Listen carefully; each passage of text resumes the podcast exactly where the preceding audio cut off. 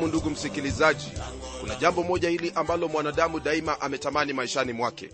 Ametumia njia zote na mbinu zote kusudi aweze kufahamu jambo hilo.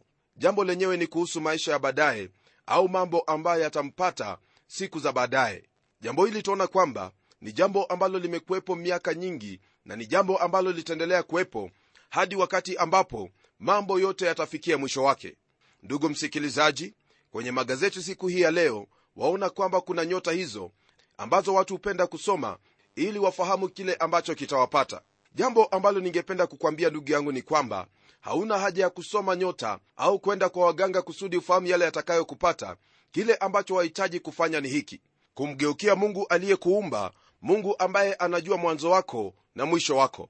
Rafiki msikilizaji unapogeukia watu wengine kukusaidia katika maisha yako yani kukufahamisha yale yatakayokupata wewe unakuwa umepotoka kabisa kwa sababu ni vigumu kuchukua gari na kulipeleka kwa daktari anayetibu watu au kumchukua mtu na kumpeleka atibiwe na daktari wa kutibu mifugo.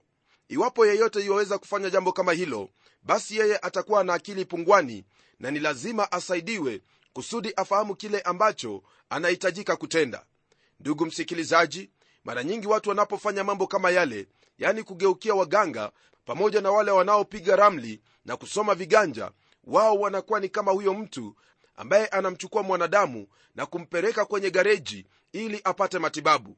Nami naamini kwamba huwezi ukawa kama mtu huyo maana mungu amekupa busara ya kufahamu kile ambacho cha kupasa.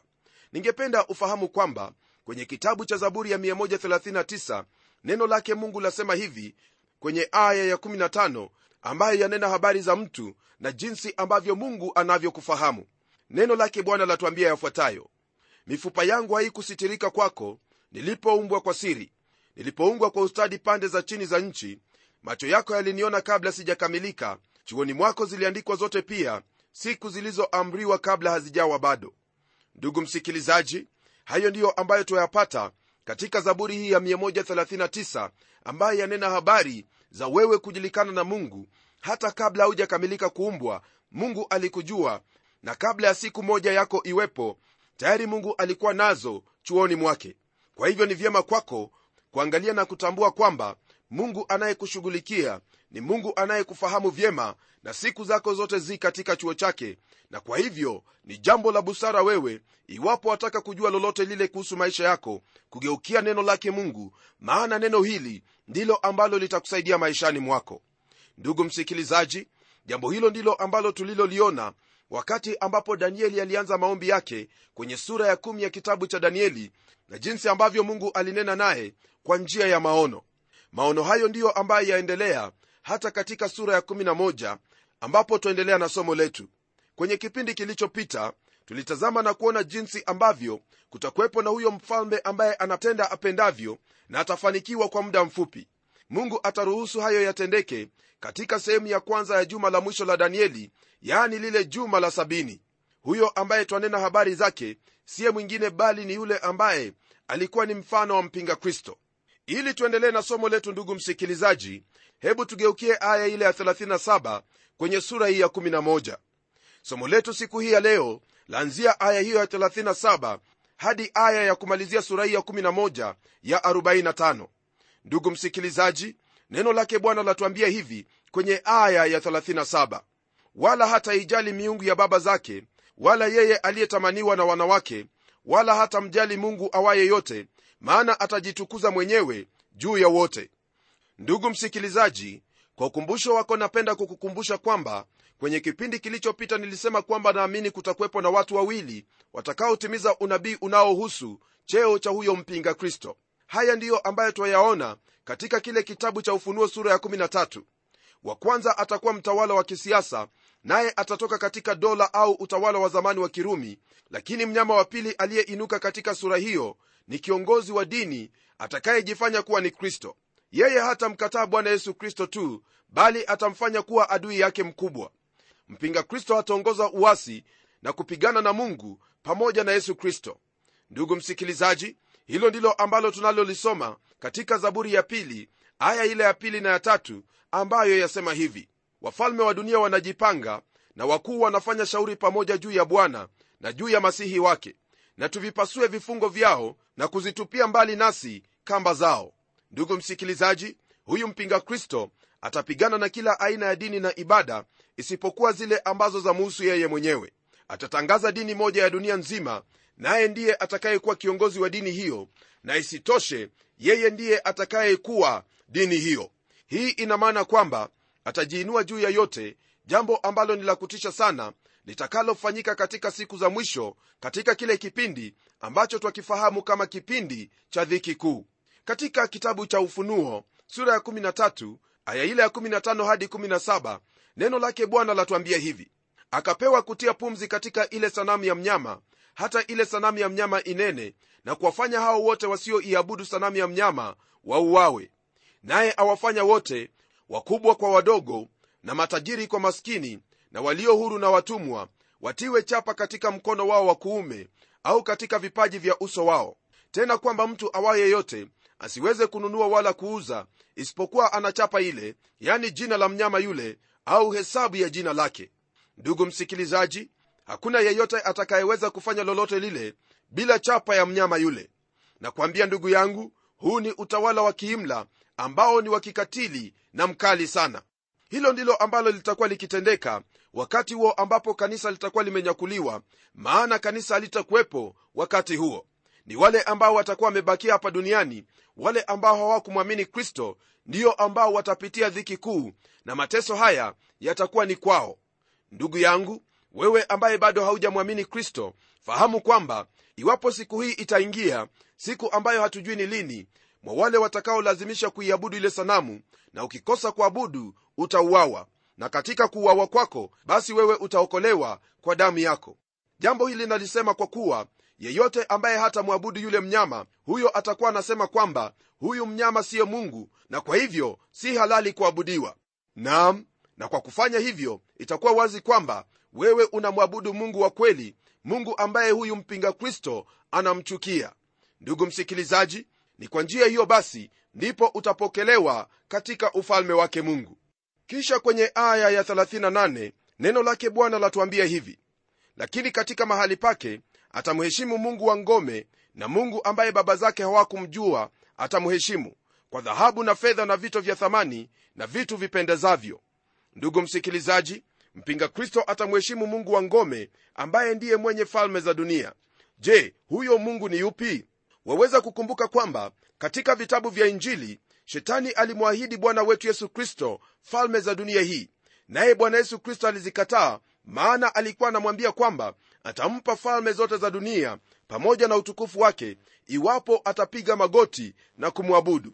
Nam yaonekana kwamba shetani alikuwa na mamlaka juu ya falme hizo. Mpinga kristo atakubali kupewa falme hizo na atakuwa mfalme wa kiimla. Tunaambiwa kwenye kile kitabu cha wathesalonike wa pili sura ile ya pili na ya nne pamoja na kile kitabu cha ufunuo sura ya 13 aya ile ya nne kwamba mpinga kristo atakubali kuabudiwa na wenye kuhusika katika hilo wataifanya dunia nzima kumwabudu shetani. Falme zote zitakuwa chini ya mamlaka yake na huu utakuwa utawala wa kwanza wa kiimla utakaotawala dunia nzima. Ndugu msikilizaji tunapogeukia aya ya 39 neno lake bwana laendelea kwa kutwambia hivi. Naye ataziteka nyara ngome zenye nguvu kwa msaada wa mungu mgeni na yeye atakayemkubali atamwongeza kwa utukufu naye atawapa kumiliki wengi naye ataigawa nchi kwa rushwa. Kulingana na andiko hili ambalo tumelisoma wakati huu ambapo unanenwa mahali hapa ni wakati ambapo shetani atakuwa ni mtawala kabisa naye atafanya mengi kwa sababu anajua kwamba muda wake ni mfupi. Kwenye kitabu cha ufunuo sura ya 12 aya ile ya 12 neno lake bwana latuambia hivi. Kwa hiyo shangilieni enyi mbingu nanyi mkaao humo. Ole wa nchi na bahari kwa maana yule ibilisi ameshuka kwenu mwenye ghadhabu nyingi akijua ya kuwa ana wakati mchache tu. Ndugu yangu mpinga kristo atakuwa chombo mkononi mwake shetani ili kutenda mapenzi yake. Yeye atawatawala watu wa dunia nzima kama apendavyo na atakuwa mtawala wa kiimla. Tunapogeukia aya ya 40 twaingia kwenye kipengele ambacho chanena kuhusu ushindi wa mfalme huyu mwenye kutenda apendavyo ambao utakuwa ni wa muda mfupi. Neno lake bwana latuambia hivi kwenye aya ya 40 na wakati wa mwisho mfalme wa kusini atashindana naye na mfalme wa kaskazini atamshambulia kama upepo wa kisulisuli pamoja na magari ya vita na wapanda farasi na merikebu nyingi. Naye ataingia katika nchi hizo na kufurika na kupita katikati. Ndugu msikilizaji nyakati hizi ambazo zanenwa hapa ni nyakati za mwisho lakini siyo wakati wa mwisho. Danieli alifikiri na kusumbuka sana kuhusu mwisho au siku za baadaye za watu wake ambazo bwana wetu yesu kristo aliziita wakati wa dhiki kuu. Mfalme wa kusini anayetajwa hapa ni mfalme wa misri lakini si rahisi kutambua ni yupi. Kwa muda wa miaka mingi ndugu msikilizaji misri haijawa na mfalme ambaye ni mwenyeji. Mungu alihakikisha kwamba wafalme duni ndiyo waliotoa mamlaka katika nchi ile. Lakini mfalme anayetajwa hapa atainuka wakati wa mwisho na pengine ataunganisha bara la afrika kuliko kiongozi mwingine yoyote aliyetoka misri ili waweze kusimama kinyume cha mpinga kristo.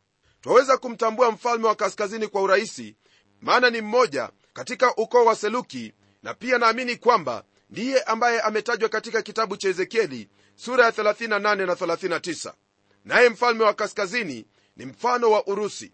Urusi ndio watakaofungua vita vya megido ambayo haitakuwa uvamizi tu bali pia itakuwa vita vikuu mno. Mwanzo wa haya yote mfalme huyu atauawa wakati ambapo mungu ataihukumu nchi hiyo. Ndugu msikilizaji aya ya 41 neno lake bwana liendelea kwa kutwambia hivi. Tena ataingia katika nchi hiyo ya uzuri na nchi nyingi zitapinduliwa. Lakini nchi hizi zitaokolewa na mkono wake edomu na moabu na wakuu wa watu wa amoni. Kwa mujibu wa maandiko hayo ni vyema uone kwamba ndugu msikilizaji wakati ambapo urusi itaingia katika nchi ya palestina huo utakuwa wakati wa mwanzo wa dhiki kuu wakati ambapo mpinga kristo atakapoingia katika nchi ya uzuri yani israeli atapata upingamizi kutoka kwa edomu moabu na amoni. Sehemu hizo ambazo zatajwa hapa ni maeneo ya nchi za kiarabu au watoto wa ishmaeli. Atapata shida kutoka kwao kwa kitambo fulani. Kwenye aya ya 42 neno lake bwana laendelea kwa kutwambia hivi. Naye ataunyosha mkono wake juu ya nchi hizo hata nchi ya misri haitaokoka. Ndugu msikilizaji misri na mfalme wa kusini watashindwa na mpinga kristo na hawataweza kuponyoka mkono wake. Kwenye aya ya 43 neno lake bwana aliendelea kwa kutwambia yafuatayo. Lakini atakuwa na nguvu juu ya hazina za dhahabu na fedha na juu ya vitu vyote vya misri vyenye thamani na walibya na wakushi watafuata nyayo zake. Ndugu yangu maandiko haya yanatuelezea kwamba mpinga kristo atakuwa na uwezo juu ya utajiri wote wa dunia na hata soko la hisa litakuwa mikononi mwake walibya na wakushi watashindwa na kwa hiyo kwa lugha nyingine atakuwa na uwezo juu ya bara la afrika lote pamoja na ulimwengu mzima. Aya ya 44 neno lake bwana aliendelea kwa kutwambia hivi. Lakini habari zitokazo mashariki na kaskazini zitamfadhaisha naye atatoka kwa ghadhabu nyingi ili kuharibu na kuwaondolea mbali watu wengi. Ndugu msikilizaji habari hizi zitakazotoka mashariki zitatokea bara la asia ambako kuna mamilioni ya watu jeshi kubwa mno litatokea huko na kuja kwa ajili ya kupigana vita huko megido. Hiyo ndiyo sababu huyu mfalme anayetawala dunia nzima atafadhaika sana wakati huo. Wakati huo watu wa mungu yani israeli hawatakuwa na matumaini yoyote isipokuwa kumwangalia mungu aliyetumaini lao. Ndugu yangu kwenye aya ya 45 ambayo pia yatumalizia sura hii ya 11 neno lake bwana latuambia hivi. Naye ataweka hema zake za kifalme kati ya bahari na mlima mtakatifu wa uzuri lakini atafikilia ajali yake wala hakuna atakayemsaidia. Ndugu msikilizaji huyu mpinga kristo ambaye twasoma habari zake hapa atajenga makao yake makuu kati ya bahari ya mediterranean na yerusalemu. Lakini badala ya kutawala toka huko yeye atashindwa na kuangamizwa wakati ambapo bwana yesu kristo atakaporudi. Hii ni kwa mujibu wa maandiko yanayopatikana katika kitabu cha ufunuo sura ya 19 aya ile ya 17 hadi 20 nalo neno lake bwana latuambia hivi katika sehemu hii. Kisha nikaona malaika mmoja amesimama katika jua akalia kwa sauti kuu akawaambia ndege wote warukao katikati ya mbingu njoni mkutane kwa karamu ya mungu iliyokuu mpate kula nyama ya wafalme na nyama ya majemedari na nyama ya watu hodari na nyama ya farasi na ya watu wa wapandao na nyama ya watu wote waungwana kwa watumwa wadogo kwa wakubwa kisha nikamwona huyo mnyama na wafalme wa nchi na majeshi yao wamekutana kufanya vita na yeye aketie juu ya farasi yule tena na majeshi yake. Yule mnyama akakamatwa na yule nabii wa uongo pamoja naye. Yeye aliyezifanya hizo ishara mbele yake ambazo kwa hizo aliwadanganya watu wale walioipokea ile chapa ya huyo mnyama nao walioisujudia sanamu yake hao wawili wakatupwa wangali hai katika lile ziwa la moto liwakalo kwa kiberiti. Ndugu msikilizaji hilo ndilo ambalo litafanyika wakati huo ambapo kristo atarudi. Hiyo ni kusema kwamba maovu yatakuwa ni mengi sana na yatakuwa yakitawala dunia hadi wakati ambapo kristo atakapoingia hapa duniani ndipo kutakuwepo na mabadiliko katika mambo yote. Yeye atakuja na kusimamisha ufalme wake hapa duniani na kuwakomboa wengi. Ndugu msikilizaji hayo yote ni mambo ambayo yatatukia baadaye.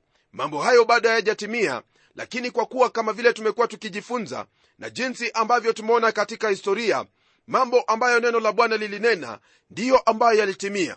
Kwa hivyo ndugu yangu lile ambalo nakusihi ni kwamba fahamu kwamba haya maneno ni maneno ambayo ni kweli kabisa.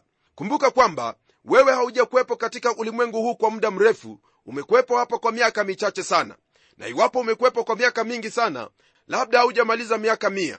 Hiyo ni kukwambia kwamba yale ambayo umeyaona ni machache mno. Naam na yale ambayo utayaona ni mengi zaidi. Maana kulingana na neno lake mungu baada ya mambo haya yote yani kufikia mwisho wa wakati mambo yote yatarudi kwake mungu na kila mmoja wetu atasimama mbele zake mungu na kutoa hesabu yake. Ndugu msikilizaji utatoa hesabu ipi kuhusu hili ambalo umelisikia? Naamini kwamba utatoa hesabu ambayo yafaa kabisa hesabu ambayo itakuwa ni rahisi yani kumwamini bwana yesu kristo.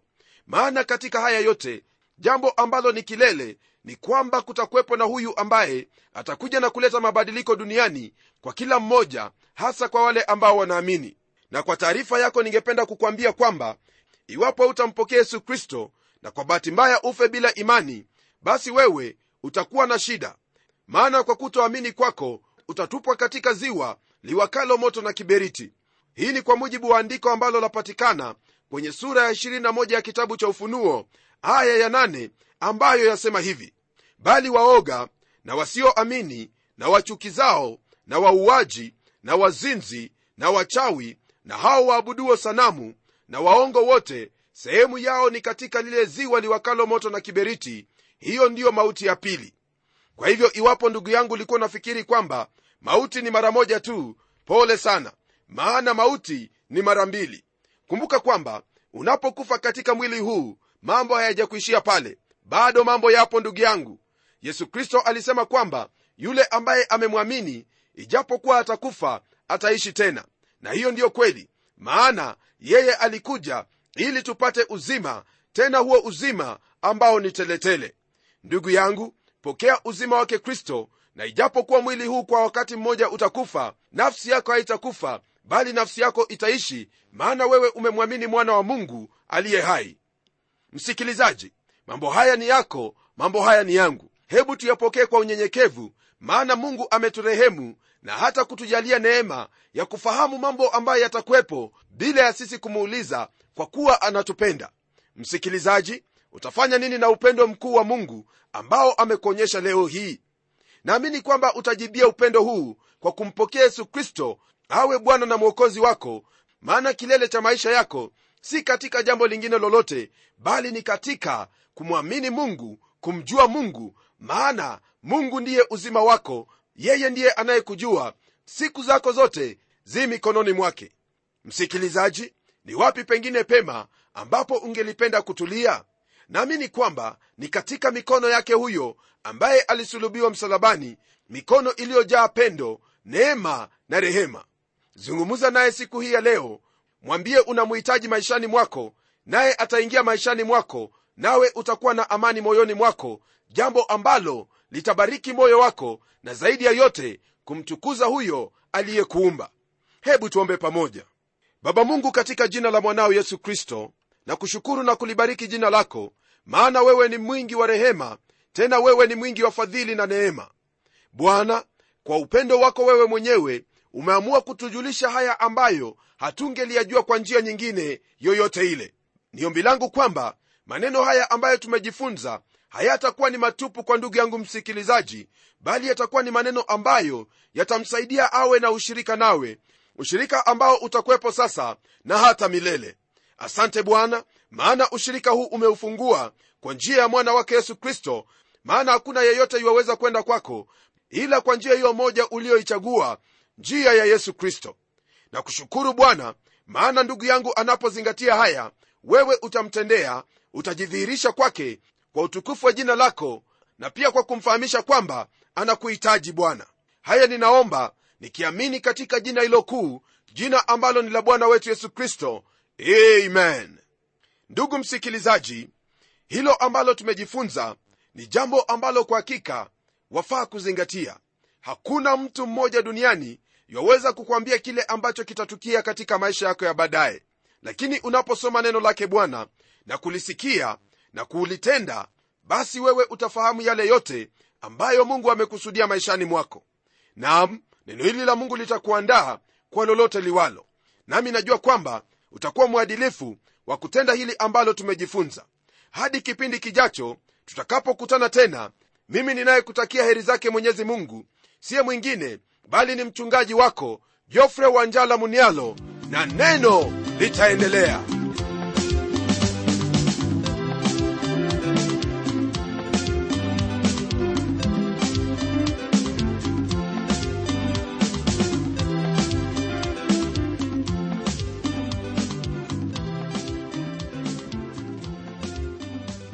ndiyo msikilizaji wangu neno litaendelea lakini kwanza hebu nikupe anwani yetu ili utueleze jinsi hiki kipindi cha neno kinakubariki. Andika barua yako kwa mtayarishi kipindi cha neno transworld radio. Sanduku la posta ni 21514 nairobi kenya. Pia waweza kutumia anwani yangu ya email ambayo ni pomodo at twr co